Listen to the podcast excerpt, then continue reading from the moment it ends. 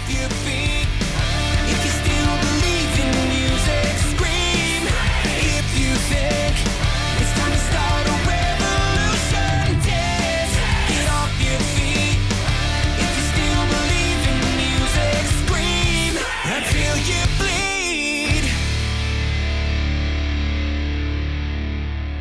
Thank you for checking out this episode of Raised on the Radio. If you like what you hear, do us a favor and go to whatever podcast app you use and hit that subscribe button. If you like to watch your podcast, we have a YouTube channel as well.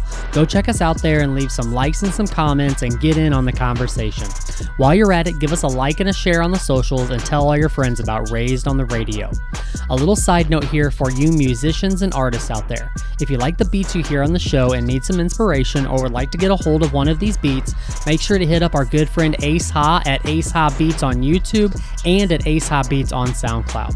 Raised on the Radio has a brand new promo code for one of the best nutrition and supplement companies in the business for you to use. In today's world, it is tough to navigate through the craziness that is the supplement industry. It's also easy to get caught up in the crazy labels and promotion instead of really knowing the ingredients in the products and the quality of the product. With True Nutrition, whatever you're looking for to satisfy your health and wellness needs, they have you covered. They even have a whole section of their site that is dedicated to vegan, paleo, keto, and dairy free products. Just go to the newly revamped truenutrition.com. Look at all of the great products, place your order, and when you go to make your payment, type in ROTR in the promo code box for 5% off of your entire order. You won't regret it, and you will never have to question the quality of your supplements again. Raised on the Radio's listenership continues to grow with every episode. We are always looking for great sponsorship and collaboration opportunities. If you or anyone you know has a business they are trying to grow and want to jump on board with us, email us at raisedontheRadioSTL at gmail.com. We would love to connect. If you would like to get a hold of Patrick Blair or myself, you can reach out through email or on the social medias. You can reach us at raisedontheRadioSTL at gmail.com or on the Raised on the Radio's Facebook, Instagram, Twitter, and TikTok pages. We also have a website where you can find all of our content. Head on over to raisedontheRadioSTL.com. As always, if you have any questions, concerns, comments, or topics you would like to get our thoughts on, don't hesitate to reach out. If you've been keeping up with the show or following us on social media, you know that Patrick and his wife are expecting a baby anytime. Well, that beautiful baby boy is here and everyone is doing great. But Patrick may be out for a week or two, so we're going to be putting together a few best of episodes to get you through. We thank you for the continued support and we'll be back soon with new content. So let's get into it. So, so what? So, the track could be worse than music video. What's the basically just the the environment that you set up for that music video? Is there a reasoning for that, or was it mainly just you want to see you guys and feel the words of the music? Yeah, no. So with the video, I wanted to capture the whole like I used to party and now I'm content just like staying home. Nice. And so it was like being at home, writing, reflecting, and then I just wanted my friends involved in the in the performance. So those are just like that those are people involved in my team. So I, I just I just think that uh being with the friends gave it like another intimate feeling to it, separate from just being me. Right. How long have you been doing stand-up comedy? Uh, stand up, I was only a year in when I uh, when the pandemic hit. So, kind of what happened was, I wrote music since I was like 14, just like songs, um, just rap, and it wasn't until comedy that I really learned how to like put all of the effort into my craft. So I learned like I was rehearsing and practicing and writing all the time. So when I applied that same effort to the thing that I've been doing my entire life, I'm like, what the fuck was I doing? You know, sorry, can I curse? Yeah, Yeah, you're fine. We're we're terrible. I'm I'm, yeah, I'm terrible. He's not that bad. Yeah, just say whatever you want.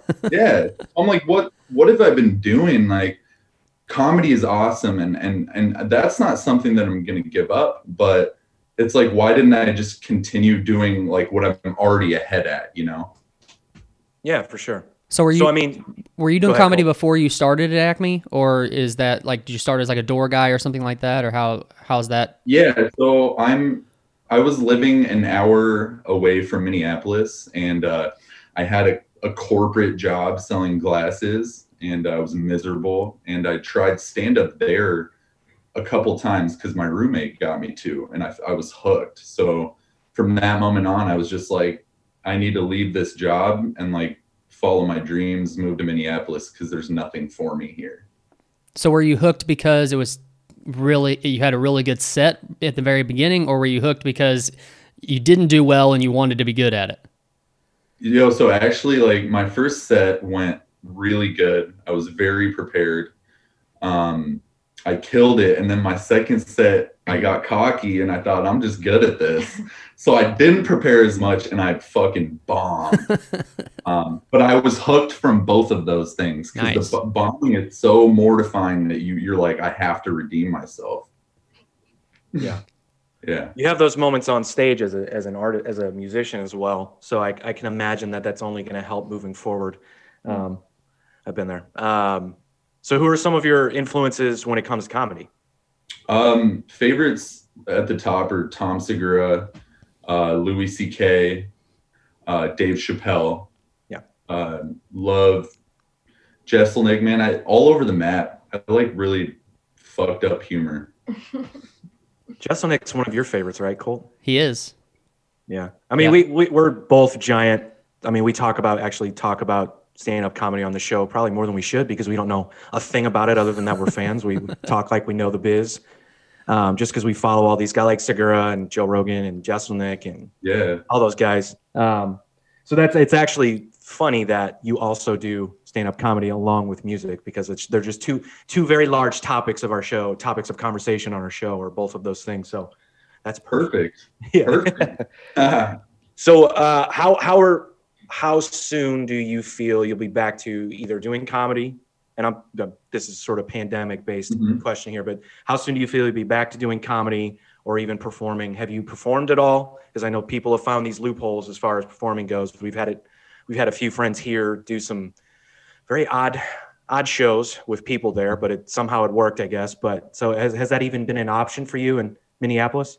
Um, so we had one little we we rented out a bar. Our friends rented out a bar um to have like a private little thing for our friend's birthday.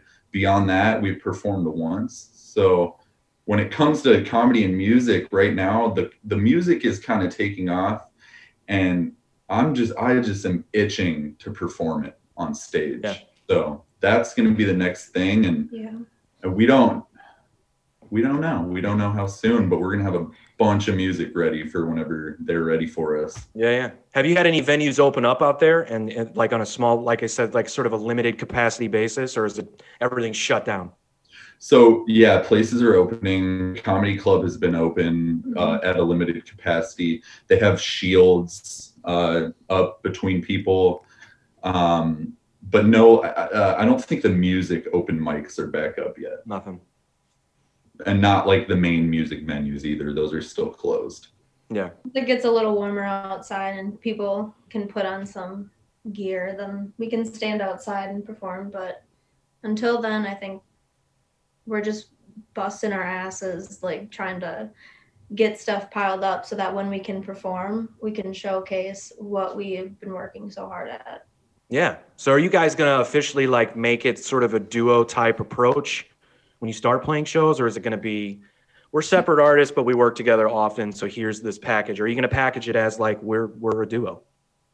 I think that uh, our plan is to do both. So Yeah. be our single artist and then also have a um, a duo that we're Mhm. still trying to think of a name for. So you got any suggestions? Anybody? Cool. What do you got? Give him a name right now. Come on. Yeah, yeah. Oh, I don't have any Um, names off the top of my head, but what I'm thinking about is like when you're doing something solo, is you in that cowboy hat and a robe on stage trying to trying Oh, to yeah, pull man. something off. Yeah, I, I like to keep it interesting. There's so many like sides to it, you know. right. So do you uh are you a, a little Dicky fan at all? Yeah, yeah, I love Little Dicky. Um, I Have think you I- already started getting the comparisons of of course, man. yeah. People okay. are like, you know who you remind me of, and they wait for me to say it, and I'm like, I'm not gonna say it. Like, I'm yeah, don't don't, don't give them that satisfaction. Yeah, yeah. yeah i'm like yeah like i've gotten it before and i totally get it and it makes sense uh i i make little like jewish jokes because my mom's jewish and uh obviously a lot of comedic influence in my rap, but then like Little Dicky's not doing shit like could be worse at all. So there's like so much. I have his style, but there's so much more to it, and there's so much that people haven't even heard yet. Yeah. I'm, al- I'm So always I'm always hesitant about doing what you just did. Like I, I see how you didn't try to compare him. You like you d- tried to make him say it too. Like I never Have you, I n- have you heard of Little Dicky? like I never Well, I never want to so be that look- I never want to be that guy who asks and then insults that person. Like no, I hate that guy. Dude, that's a compliment, man. He's he's extremely talented, you know. Yeah. Well, I, the the only reason I asked that is because of the comedian turn or you know, comedian turning to to well, especially hip hop, because he tells his story the same way. He was like, I, I I was at- working a job I hated, but I always thought I was funny, but I didn't necessarily want to do stand up, so I chose music. Um, but if I'm picking like, and this is just opinion, but if I'm picking someone that I think you sound like, and it's what attracted me to your style immediately, Colt, you're probably with me, maybe not. Um, I think you sound like Aesop Rock, which is both Yeah. one of our one of our favorite artists. Damn. I've gotten that too, man, and that's also a giant compliment because I hope so because we both love It it. is, man. That's- and that's Minnesota, so Yeah. atmosphere, Aesop Rock, and and conscious lyrics. You know, like actually talking about something. yeah, yeah, yeah. So when I, the first time I heard you, that's the that's the vibe that I got, and that's what made me keep listening. So Cool, Uh, dude. Just keep yeah. those compliments coming. I'll take I don't know. that all day. I appreciate that. And uh, yeah, but well, Little Dicky, it's like, all right, both of our names are Dave. Uh, the Jewish even think about thing. I'm a moron. the comedic thing, like the comparisons are there. So I don't know. I think uh, over time, people will just realize that it's a completely different thing, and they can enjoy both of us. Gotcha. For sure. Do you have? So let me ask this: Have you? Probably not, but so have you toured at all with you either with? Because you said, well, how you said you were doing stand up for what a I was year, a year before? into comedy, so I was like just starting to gain steam. But when I say gain steam, I mean like just starting to get like seven minute sets instead of three and five minute sets. The comedy, it can be fast, but generally it's such a slow snowball. So yeah, no, I was not at the point of touring. I've never Okay. toured. It's, it's my uh, it's my dream. Yeah, you hear you hear those So are you- stories about like even the big biggest name comedians how they started out, and it's like I was a door guy for you know a year, and then I started hosting a little bit, and then I got to be you know the middle guy, and you know it takes it seems like it takes a unless you just pop and blow up immediately somehow, you know it's it's a Yeah. long ride to the top. Well, even the guys that do well for a long time, like take Bert Kreischer. Bert Kreischer was headlining clubs for a decade before he came out with the Machine Story. Right. He puts Machine Story out on Facebook, it goes viral, and he blows up. And it's just crazy how you could tour across the country and be pretty popular, but like really no one knows who you are that doesn't go to see comedy. Right. So it's it can be a decade long thing. That's what they say. Like you're not a comedian until like ten years in. Yeah. yeah. yeah, social media has completely changed it, especially so that. But my next question was going to be: so with music, are you planning as soon as you can, obviously, to tour with it? Um, you know, and what the approach was going to be, and because I know, like, just we have so many so many friends that also talk talked about how not being able to tour right now, but still staying active on social media, which it you know you do. So it's vitally important to just keeping people interested, having consistent content and stuff like that. So I mean, being able to have both, I think, is going to help you tremendously. Do you agree with that? I totally agree. Um, and to be honest, right now we didn't know when that ball gets rolling again with live performances. So this has been a blessing to learn the social media side. Mhm. Um, my social media has doubled in the last two months um, as far as reach and following, and we're learning that so that when we are touring, we don't have to focus on all that as much, and it's kind of already like a routine. But I agree, just equally as important. Yeah, yeah, You, men- you mentioned earlier that like you when you you guys kind of talked about should we just keep on working on this and you went back to her apartment and you were listening to beats and stuff like that as far as the beats go where do you where are you finding these at or or are you making them on your own or So they vary. Um, I since I was 14 years old, I've been getting beats from YouTube, and uh, they link you to websites, and you buy the rights. certain amount of rights to them. Um, and then recently, so we have a team. We have a couple guys that also make beats. So we'll go between all of our outlets. Like we just met another producer in Spain. So honestly, like I don't care where I get them. Like I'm just itching for for for beats. So I go a lot of different avenues, and we just um, began our start to learning how to make our own. Nice. the where the music video was shot is the school that we record at. Um, it's been shut down during the pandemic, so they're in there every day. Him and our, his producer Neil, um, they're in there every day, like a nine to five job. Uh, meanwhile, I'm I have an office job right now, so that's a little painful for me. But we're figuring that side of it out. Um, Another really But- fun part of the story is yeah, the where we record, um, that's another like the stars just aligned because our friend Neil was a he's an assistant teacher at the school when the pandemic hit. They obviously closed and they they were gonna shut down and all the students or not the students, the teachers band together to uh, help pay the rent. Oh wow. So yeah. So as a, an outcome of that, the the owner basically just said, "Listen, you guys are paying the rent. We're not having people come in physically for classes, so you guys can use the studio." Mhm. Um, so Neil and I are there Monday through Friday from 10 to 6, 10 to 7 and and I can only imagine how much money that studio time would be. So, right, for sure. Yeah, you can't beat that.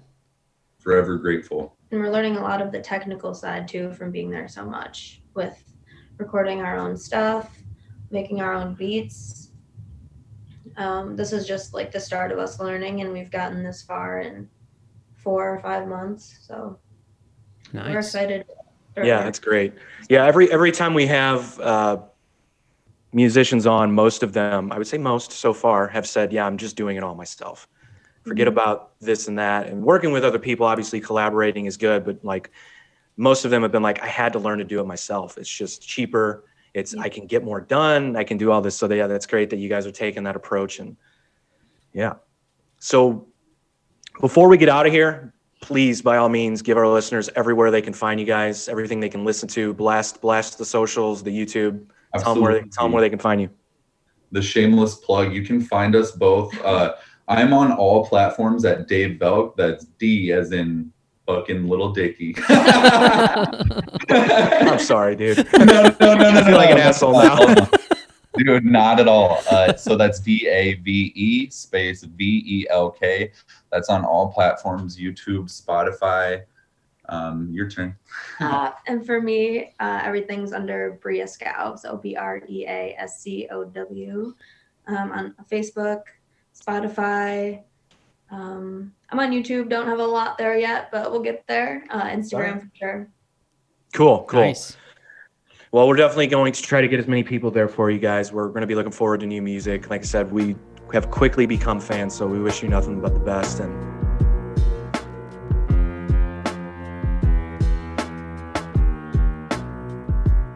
how did you how did you end up well not end up but how how did, how did you get to american top team? Because and, so- and for our listeners that aren't in the know i mean we're giant mma fans. We talk about it all the time but you know for our listeners that aren't in the know i mean talk about some of the savages that train with american Yeah. top team besides yourself obviously Yeah, it's hard. It's hard to name them all. I don't like to leave guys out, but I mean, just like some big names, you know, obviously Dustin Poirier, George Masvidal, Marlon Moraes, Edson Barbosa, uh, Pedro Munhoz, um, Kyoji Horiguchi. A lot of people don't know is, you know, I think he's a little bit under the radar, but I mean, he's one of the best pound for pound fighters in the world.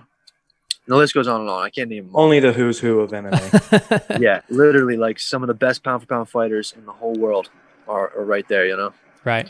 that's And a the best great coaches. that's a great spot for you so i mean how did how did you get there Yeah. what was that like I actually uh, was in quarantine here in Pennsylvania last spring, and I was just training at home. I couldn't train anywhere. Uh, we were locked down, and I got asked to come down and help uh, George get ready for Usman for that very first fight. So it was like May, when he was still thinking he was fighting Usman before they canceled it and made it Usman versus Burns, and then that fell through and made it them fight again. Uh, I went. I got called down to help him get ready. So I got asked on on like you know whatever day, and the very next day I was on a flight And then I was down there for like I don't know, maybe two months, two months straight. Even after the flight got canceled, I, I stayed down and they invited me to stay, and I stayed down there until like mid July before I came home again, and and then now I've been there ever since, obviously.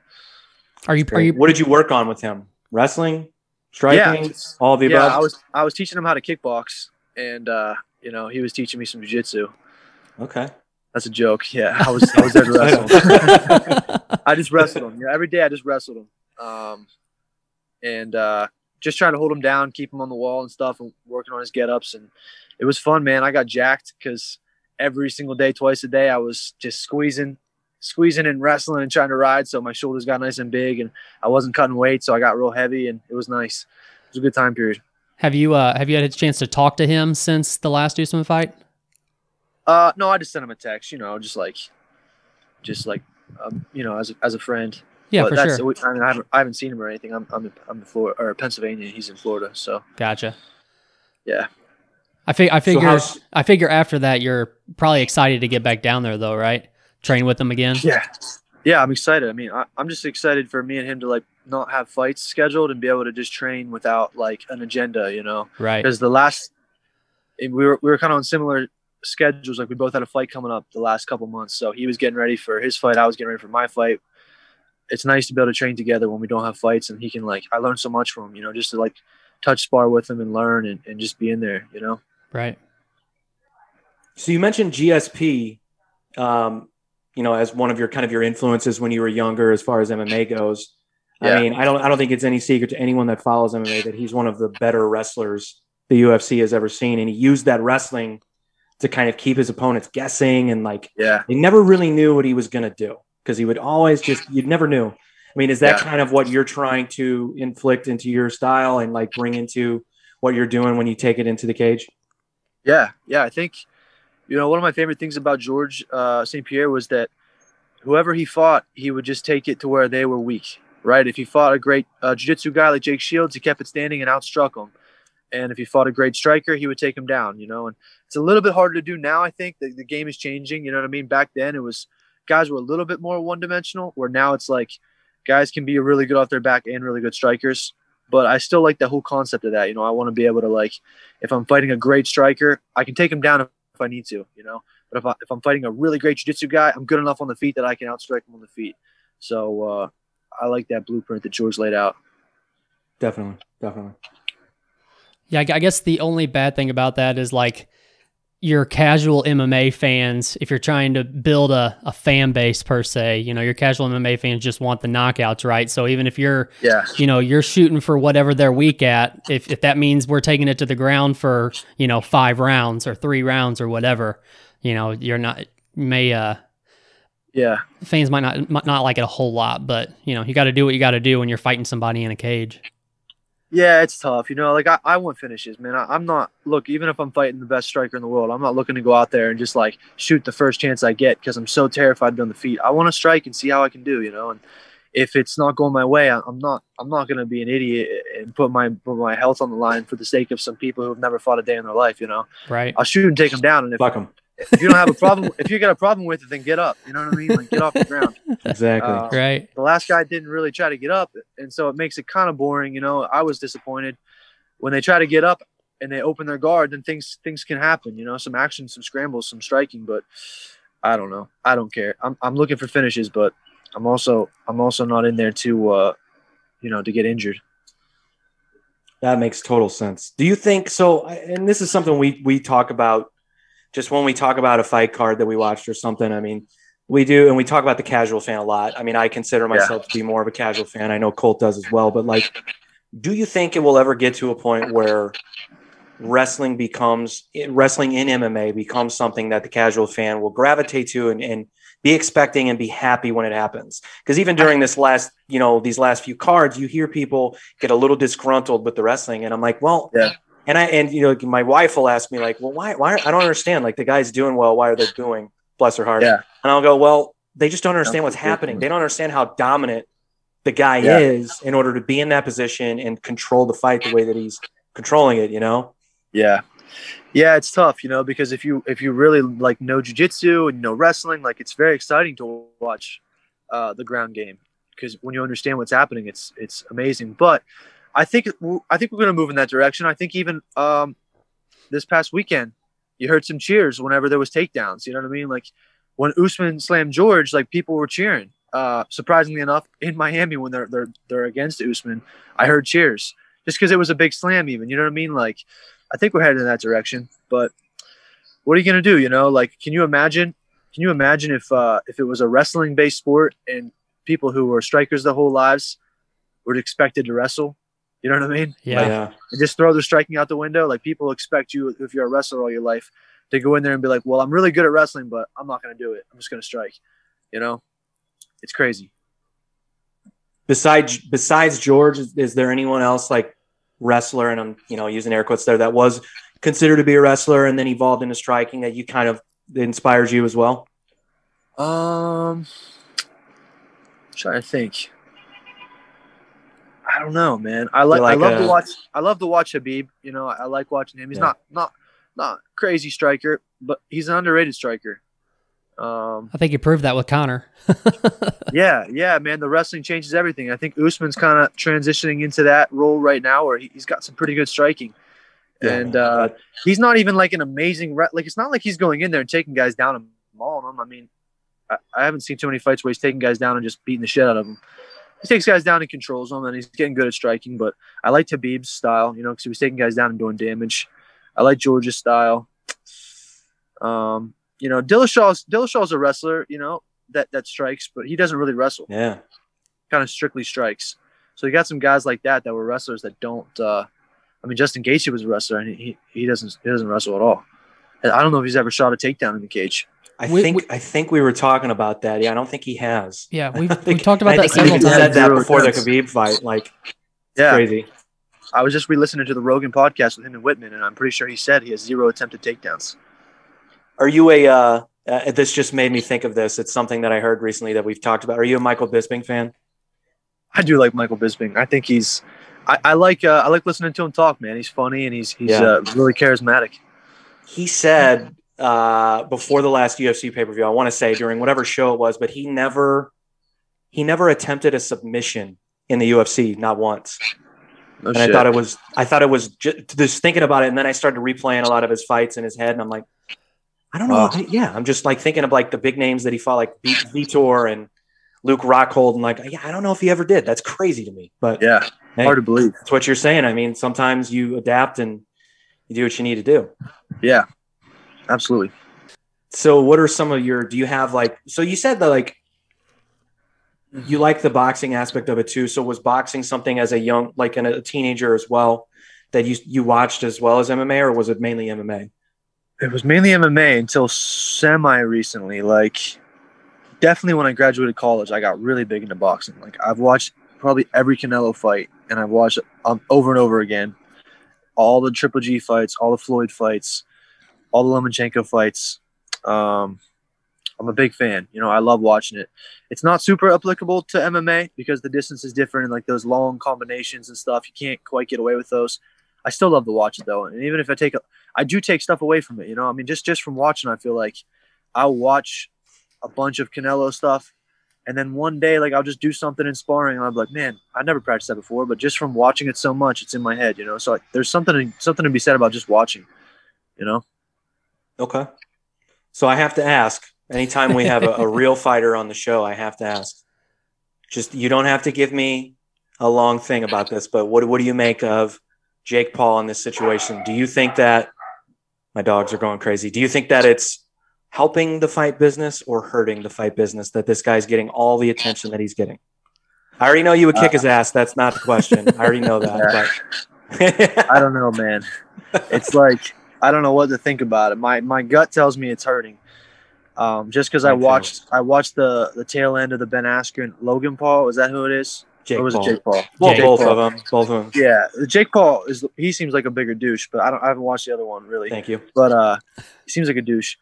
Um, Agreed. just watching, just watching the the tail end of that and seeing Snoop Dogg and Pete Davidson, it hurt my heart. Like it was like this is this is, this is disrespecting the sport of like real fighting. Like these are two Yeah. guys that that wouldn't last a second. You know what I mean? Like you just pay to watch them fight each other. You know, like who cares to hear them talk? And then we got them talking and making a joke of the sport. Right. and we got YouTubers fighting, and I don't know. I mean, hey, if they're making money, that's awesome, but it's not real fighting. I, I still don't Right. see This how is I, celebrity boxing. I still don't see how we Yeah. have we actually have Logan Paul and Floyd Mayweather though. I thought that was a joke until I still think it's a joke. I still don't think it's gonna happen. Really? Yeah. I mean, they apparently it's apparently set like settled now. Like it's it's happening. I don't know, man. I don't know. I don't even. I don't So understand. I, I- don't understand why Mayweather would take this. Why why is he why would he take this so seriously? Uh, well, I- probably okay. won't take it seriously. Probably won't train for it. Probably just go No. in and, and piece him up for however long he wants to and get collect a paycheck. You know. Right. That's exactly. I mean, if you're yeah. Floyd, it makes sense. Like you're gonna make a bunch of money to fight some guy that doesn't have any chance against you, no matter how big he is. You know. No. True. Yep. So Yeah. So I, thank you for answering that. I, I know you're probably tired of hearing it and being Yeah. asked about it, but I, so I grew up watching boxing. My dad sat me down in front of the television and we watched like Micky Ward and Arturo Gatti and George Foreman Oh, fighting yeah. Evander Holyfield and Roy Jones, all these guys. So like I have a profound love for boxing in my heart just because I grew up on it. Yeah. And I love MMA too, but like he always he always questions like why are you so worked up about this? And I'm like, well, because boxing has its enough problems that it, as it is when it comes Yeah. to promotions and yeah, just pe- people not fighting who they should, and we don't need. Yeah. And I'm saying we like I box, but it doesn't need Yeah. a guy like that coming in and getting more attention than actual fighters. You know, because there were real boxers on that card that didn't get the attention that they deserve. You know, so it's just it's a bummer, but what can you do? yeah. It's too bad, man. I don't know what the answer is. Stop buying it, but everyone buys it. So Thank you. Who, you who, who did it? Who did it? I don't know. I didn't buy that shit. Who did it? I ain't buying that. And I heard it was fifty bucks. I was like, yeah, if it's like five bucks, maybe I'll fucking for Ben Askren, I'll watch it. But uh, fifty bucks, yeah, right. Were you a Ben Yeah, Askren was- fan beforehand? Not really a Ben Askren fan, but he's a wrestler and he's uh representing MMA. And I was like, I put some money down. I was like, man, the odds for Ben to win in the eighth round, I think, were like plus ten thousand or something. Holy Wow. cow! So, so I put like 30 bucks down. I was like, man, like, if I win three grand, like, I think, because in my head, I was like, dude, maybe that's how Ben, if Ben Askren's going to win. It's going to be like an, maybe an eighth round, like Logan Paul, like, he's never been in a real fight. Like, maybe he gets overwhelmed because he can't finish him or something. My fingers were crossed. I, I mean, whatever. I loved Ben's attitude before the fight because he you could but I was predicting it like I was like I don't think he cares about winning. I think he's just when Yeah. that check clears, he's gonna go, okay, how quickly can I get out of here? Not Yeah. saying that he wanted to lose and that he took a dive, but Yeah. I just don't think he like his attitude was like, okay, if I win, I prove that this kid's not that tough. If I lose, I go back to my life. I go to my wrestling academies. I continue to be a coach. Nothing changes. And I love Yeah. that attitude. Like he didn't get wrapped up in the like, I'm gonna, I'm gonna fuck this dude up, and that's gonna be it. Like I gotta prove Yeah. that I'm the real fighter. And like he didn't take that approach at all. And I I appreciated that. I didn't Yeah. like the outcome, but you know, Same. Same. I think we I think we like him a little more because he's a Mizzou guy. You know, Oh, Not- not right. too far yeah, away. there's that. but Yep. yeah, Yep. But I- I true. rem- you know, my first ever Bellator event that I went to was in Missouri. oh really? Was it Rampage? Uh, 2018, whatever. 2018 in May. After so I finished college. Uh, That was- nationals in March 2018, and my one teammate from back here in Pennsylvania fought, and I flew out with him, and I was there for in Missouri for that fight.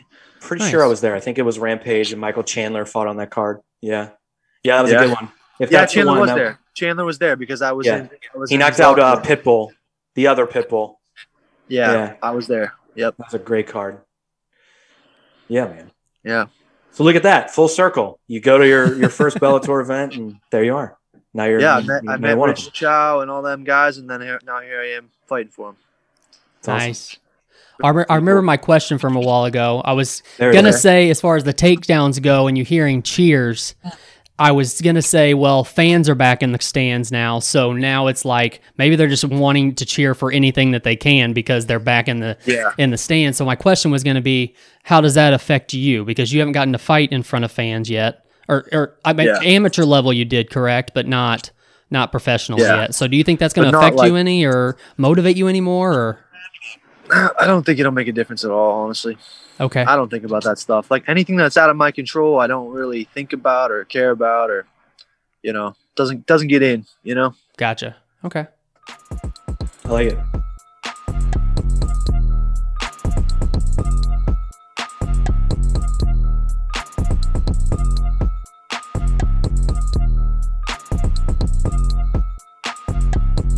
All right, world, we are back for episode 51 of Raised on the Radio. As we mentioned, we have a very special guest today. Former NFL player, now current entrepreneur, Chris Gronkowski. Sir, how are you? Hey, what's up, guys? Thanks for having me. Absolutely. You okay with those titles? Do you like ex NFL player, now entrepreneur? What do you prefer? I always feel weird about introducing people like that. Man, it's all good either way. Okay. Let's just get into it. Let's talk about the business. Talk about Ice Shaker. Tell us about it. Obviously, you've had a, a quite a run with this business, so we both follow you on uh, on the social medias and all that good stuff. We've seen plenty about it, but tell tell our audience about it, please. Yeah, man. Well, first off, I got to get Colt switched over, man, because I, I saw him break out something else earlier and take a sip out of it. So um, we got to upgrade his shaker. Oh, I, Word, I, asshole. I apologize for that, man. My bad. it's all good, man. Um, yeah, but but what it is is just um, you know after my NFL career, I was I was living a healthy, active lifestyle. Here in Texas. You know, super hot out. I was going to work. I was bringing one cup.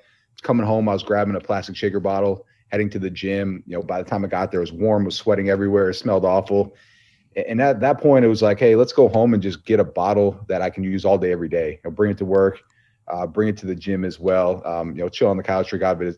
And I figured I'd just go and, and jump on Amazon and, and snag something because at that time, you know, there was a bunch of insulated bottles out there. But when I went and started looking, there was just nothing that you could easily fill, easily clean, that would still keep your drink cold and, and have the ability to actually shake and blend some stuff up. So I was kind of shocked by it. And um, at that point, it was, hey, let's go out and do this myself. Let's make the best bottle that I can for myself. And I started on this journey. Um, you know, it, it sounds like a very simple idea. Uh, I kind of just took an insulated cup and I put a shaker top on it, and that was the first cup. And um, it's a little harder than you think. It was about 20 prototypes later. Uh, once you try to seal a metal cup, um, you know, you got to have the right seal. You got to make sure it doesn't leak. That's kind of the biggest issue with with all shaker bottles. And um, I, I I went for it, man. So um, got our first prototype in.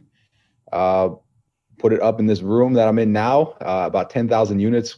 Hugged, just carried them up the stairs, man. They're about 60 pound boxes each one, and uh, started started testing them out and, and realized really quickly that about half of them leaked. So that was the start of, of the business. It was uh, it was a disaster, man. Uh, had to change out every single lid because we couldn't tell which ones were good, which ones were bad, and um, you know it ended up being a problem with the pop top. And out of the pro, the, all the prototypes we had, we never had an issue with the actual pop top. But for whatever whatever reason, when they did the big run, uh, like half of them because they were made in, in sheets of two, I guess, um, and, and half of them were bad. So, you know, if it wasn't for passion and, and a really strong desire to, um, you want to be in the fitness and, and health industry, I probably would have just stopped at that point. But, um, man, I, I thought I had something amazing and um, just kept going and had to grind it out. And within six months, we were able to uh, replace every lid and uh, get about eighty thousand dollars in sales before I got onto ABC Shark Tank. Nice. So, like, when you came up with this concept, did you even know who to go to or what to even do to get rolling with this? Um, not really. Uh, my wife had started a business. I've been doing that for five years, and we were sourcing our own product. Um, so I did know a little bit uh, about how to find a manufacturer and how to get things done, but uh, I definitely didn't even come close to knowing what I should know. Um, now that I learned as I went on and learned a lot more, um, you know, I, I realized I had no clue what I was doing, and um, you know, I, I should have had outside inspection companies come in, third-party testing. Uh, I should have had a lot done before that ever came to market, but uh, man, I, I was just, I was just winging it for the most part. So yeah, you just, I kind of just learned as as I went. How did how did so how did Shark Tank come about? Because that's uh that's quite a journey to work with people like Mark Cuban and A Rod. I mean, that's just being in the room with them. I know you're you were a professional athlete, so you probably don't get as nervous as us two lugheads, but that had to be quite the experience. Yeah, man, it, it was um, it's kind of crazy. It was it was all from an email in 2012 when I was with the Broncos. Our our agent sent out an email to every player uh, that he had and just said, "Hey, ABC Shark Tank is looking for any current or former players that might have a cool idea to pitch." So I kept this email. I started. Um, I never even really looked at email at that time, so I didn't know what I was doing. But uh, I kind of just put that star on it, and I I came back. Man, it was almost five years later, and found it. Wow. And uh, you know, thought I'd just send an email and get right on the show, right? And uh, I shot one over, and the girl uh, whose email was on there wrote me back right away and was like, "Hey, sorry, I don't work there anymore." So I was like, "Oh yeah, kind of kind of makes sense, right? Five years. yeah, yeah. Uh, but she was able to connect me with the person who did, and uh, it was actually within like ten minutes. I got another email back, and um, the girl was like, "Hey, yeah, you know, here's the steps. We'd love to have you make a video and um, kind of pitch us through this video." So told me what to do. It was supposed to be like a couple minutes long, and um, at that point, I knew it was kind of like this one shot. You know, uh, they're looking for entertainment. You gotta, you gotta, you gotta do something to kind of stand out, and at the same time, you also have to show them that you have a legit product and that it's actually selling. So uh, that was the goal, man. I made this video just like ripping off my shirt and like chugging protein shakes. I got my brothers in it, and uh, it, it was ridiculous. Like terrible editing. I didn't know how to edit, so I that was like through iMovie and um, I sent it over, and I was like, they're gonna either love this or hate it. And uh, within a couple days, I, I kept I kept checking. You you submit it through YouTube and you make it unlisted, so you could go see if, if anyone watched it. And after a couple days, I saw like five or ten views on it, so I was like, oh man, it's about to go down. So they, they were like, we absolutely love that video. So that was cool. But after that, it was just a it was months of, of paperwork and just a process to still get on the show. So was it their idea for you to bring your brothers actually on the show when you were on the show, or was that your idea? Did you kind of pitch that again, or did the video do it enough justice? Uh, so they they definitely wanted the bros on the show as well. So that came about like later on. They were like, hey, uh, you know, definitely help bring audience in, and it'll definitely make a better show as well. So it would help out everyone, and I knew that as well. So once they came on too, it was come it was almost kind of like this guarantee that we are going to record and that we are going to air as well because what I didn't know and, and what you find out as you go through the process is that even if you get there and you get to the hotel and uh, you're there for the day of recording, some people still don't record. So uh, one of the first people I met when I got to the hotel, he was just sitting there and he was uh, nervously just walking back and forth. And I'm like, hey, uh, you know what? Actually, he approached me. He was like, "What? Hey, man, you know, you pitching today? Blah blah." I was trying to get all this information. I'm like, "Yeah, I think so." And um, I found out that he had been there the year before and just never got a chance to pitch. So they brought him in and uh, for whatever reason, they just didn't uh, didn't actually use him. So he was just freaking out. He's the second year in a row that he was back there and uh, was really hoping that he was going to get on. But then even after you record, there's still a good chance that you don't actually air. So um, I think it's 70% of the ones that do record air, but there's another 30% that you know they record it and and um, you know for whatever reason they just don't like it or they don't think it's good enough and it doesn't make it to TV. So bringing my bros on was almost this guarantee that um, that I was going to air. Uh, so with that, it gave me the ability to then you'll stack up on inventory. You see a lot of Shark Tank companies sell out within like the first five minutes, and you're like, what were they thinking, right? But you know, between the fact that you don't know if you're going to air, and then you also don't find out when you're going to air until two weeks before. So for most companies, it's it's impossible to stack up an inventory with a two week window, and that was the case for me as well. So um, I, I didn't really, I wouldn't call it gambling because I almost, you know, I I had a, almost probably a 95% chance of airing, I would think, just because my brothers were on it. So I just, the second we recorded and, um, you know, we got some offers, I went and stacked up my inventory immediately. So you you went to one of the biggest party schools in the country at University of Arizona. So I have to imagine playing Flip Cup on the show was your idea. Yes. It was 100% my idea. Uh, they wanted us to do like some kind of fitness competition or push-ups or something like that. And uh, the more and more I thought of it, I'm like, that's just boring. Uh, you know, no one wants to see uh, us do push-ups against the Sharks. Like, obviously, we're going to win. You know, in any competition, like, it just wasn't going to be entertaining. So they kept trying to push that angle, and um, I just kept pushing back. And and I thought Flip Cup would be a really good idea. And um, you know, they they were 100% against uh, promoting alcohol. You know, uh, they can't do that at all. It's ABC. It's a family show. And so I had to really convince them that, um, and tell them this nice story that we always used to play with water after games to get rehydrated. And uh, Yeah, of course. after telling them the same story after a couple times, um, you know, they, they went for it. So uh, I think that's going to be the first and the only time you ever see Flip Cup on ABC. so That's probably Uh, because Mark Cuban and A Rod don't want to do it. you could you could Hey, see Mark- when they, when they got up there, their eyes were pretty bugged. Like I don't know what to do here. well, Mark was good, man. So Mark got mad because he was he was the last one to go, and um, he was actually really good. So I don't think they showed it, but it, he- it didn't make it to him. And so he just started at the end. He's like, "Man, you, you guys were just scared of me," and he flipped it and won. And, uh, he, he, he played, he's played a lot, I think, because uh, he was pretty confident, and he was he was pissed that it didn't make it to him. He seems like a guy you'd want to go get a beer with. Just he just seems like one of those dudes. I don't know. Yeah, man. No, I mean, it sounds like he that's what he does with his players. I know um, after they won the championship, there's a couple nice bar tabs out there. Love it. Love it. How much actual time are you filming? Because when it airs, it's only what eight to ten minutes or something like that. Yeah, man. That's that's like it's, if it's a double version, I guess, or like a double um, scene or, or whatever they call it. But um, yeah, usually it could be five minutes, but you're really in the room for and it could be hours. I mean, sometimes they say it's a couple hours for some people. Uh, we were probably around maybe the hour mark. It's it's hard to tell because it goes by so fast when you're when you're pitching, but I would say I was probably in there for an hour. Um, you know, they show the best parts. They don't show the parts where they just drilled me, asking me, you know, everything I did in high school and my first job and, you know, what I did right after college. Like they didn't show any of that stuff at all. Um, you know, asking my, my grades, why I went to school, why I transferred, stuff like that. They really dug down deep. And, um, you know, for the most part, people don't really want to see that and it's not as entertaining. Uh, and then they cut it to the first, you know, the best eight minutes, which half of it was playing flip cup. So like four minutes of the actual pitch or, or actual uh, negotiation. So what, what's the point in digging that far deep into your past just to make sure that nothing can come back on them if something is bad in your past or?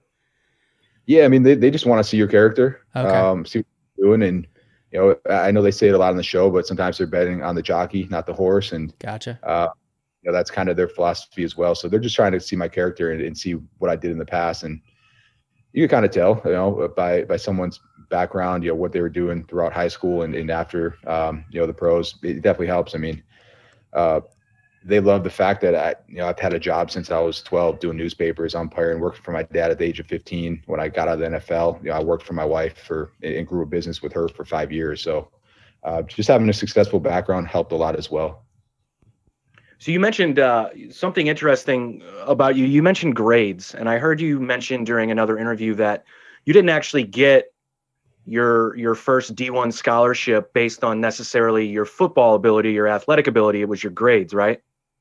Yeah, so uh, I guess my first one came from the University of Buffalo, um, but I didn't take it. I I just at that time they weren't very good, and um, I wanted to leave town. They didn't even have an indoor, and I'm like, "There's no way."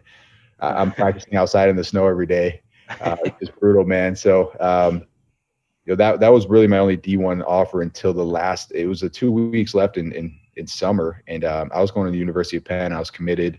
I got into the Wharton Business School, which was something that is extremely hard to do. So it was a huge honor. And um, yeah, I went on an official visit there, and it just did not seem like the place for me, man. Uh, it, it seemed like a, you know, it was definitely not a party school, um, and, and it was just, man, it, it just wasn't what I was expecting out of college. So wasn't ex- extremely thrilled to go there and leave with 200k in debt. So I, I had this last minute offer come in uh, from the University of Maryland, and, and really it came because they lost some running backs um, that were supposed to come in. They didn't they didn't pass their SATs or ACTs or whatever it was, so they had to start going to you know to prep school or, or JUCO instead. And then the actual team was about to go on academic probation as well. So my brother Dan was there. He was doing well. Uh, he had really good grades, and for me to come in, they just kind of told me like, "Hey, we'll we'll bring you in. Um, we'll give you a full scholarship because we have these extras, but you better have a 4.0 uh, when you get here." So yeah, I mean, grades. It it was definitely the- reason that they did it um, was really because my brother Dan, plus the fact that I just had really good grades. So then, why the move from Maryland to Arizona? Also, man, it was um, let's see, my they were recruiting Rob, and it's kind of when it went down. But um, I went there and yeah, I, I did everything I could. Um, never really felt like I should be there. Right, um, the, the head coach would walk by me in the hall, and I'd say hi to him. He'd turn his head the other way. Uh, so it's kind of like that atmosphere where you just never felt like you belonged, right? And so uh, redshirted my my freshman year, came back out my uh, you know redshirt uh, freshman year, and I was playing special team stuff like that. Had the highest strength index on the team, had good grades, and um, you know, it came to a point where I got hurt in practice, uh, and I was the goal line fullback. So you have to have two fullbacks on, on goal line, and I was, the, you know, the second one, and uh, we couldn't run goal line that day. And this is the one practice I missed. The one thing. This is this is the only time it's ever happened, and um, you know, it was to the point where I couldn't even walk. You know, I, I tried playing through everything, and I just couldn't walk. So I, I couldn't. We couldn't run goal line that day, and uh, that spring ball, um, it was like a week later. My brother Rob came in, and my brother and, and my uh, my dad was there as well, and you know uh, they're talking to the head coach, and that coach says says to him that you know we love Dan, but I don't think your brother Chris will ever play for us for us. So Wow. um, it was just a decision where it's like, all right, man, if that's how you feel about me missing one practice after I've done everything I possibly could to to be the best player I could, then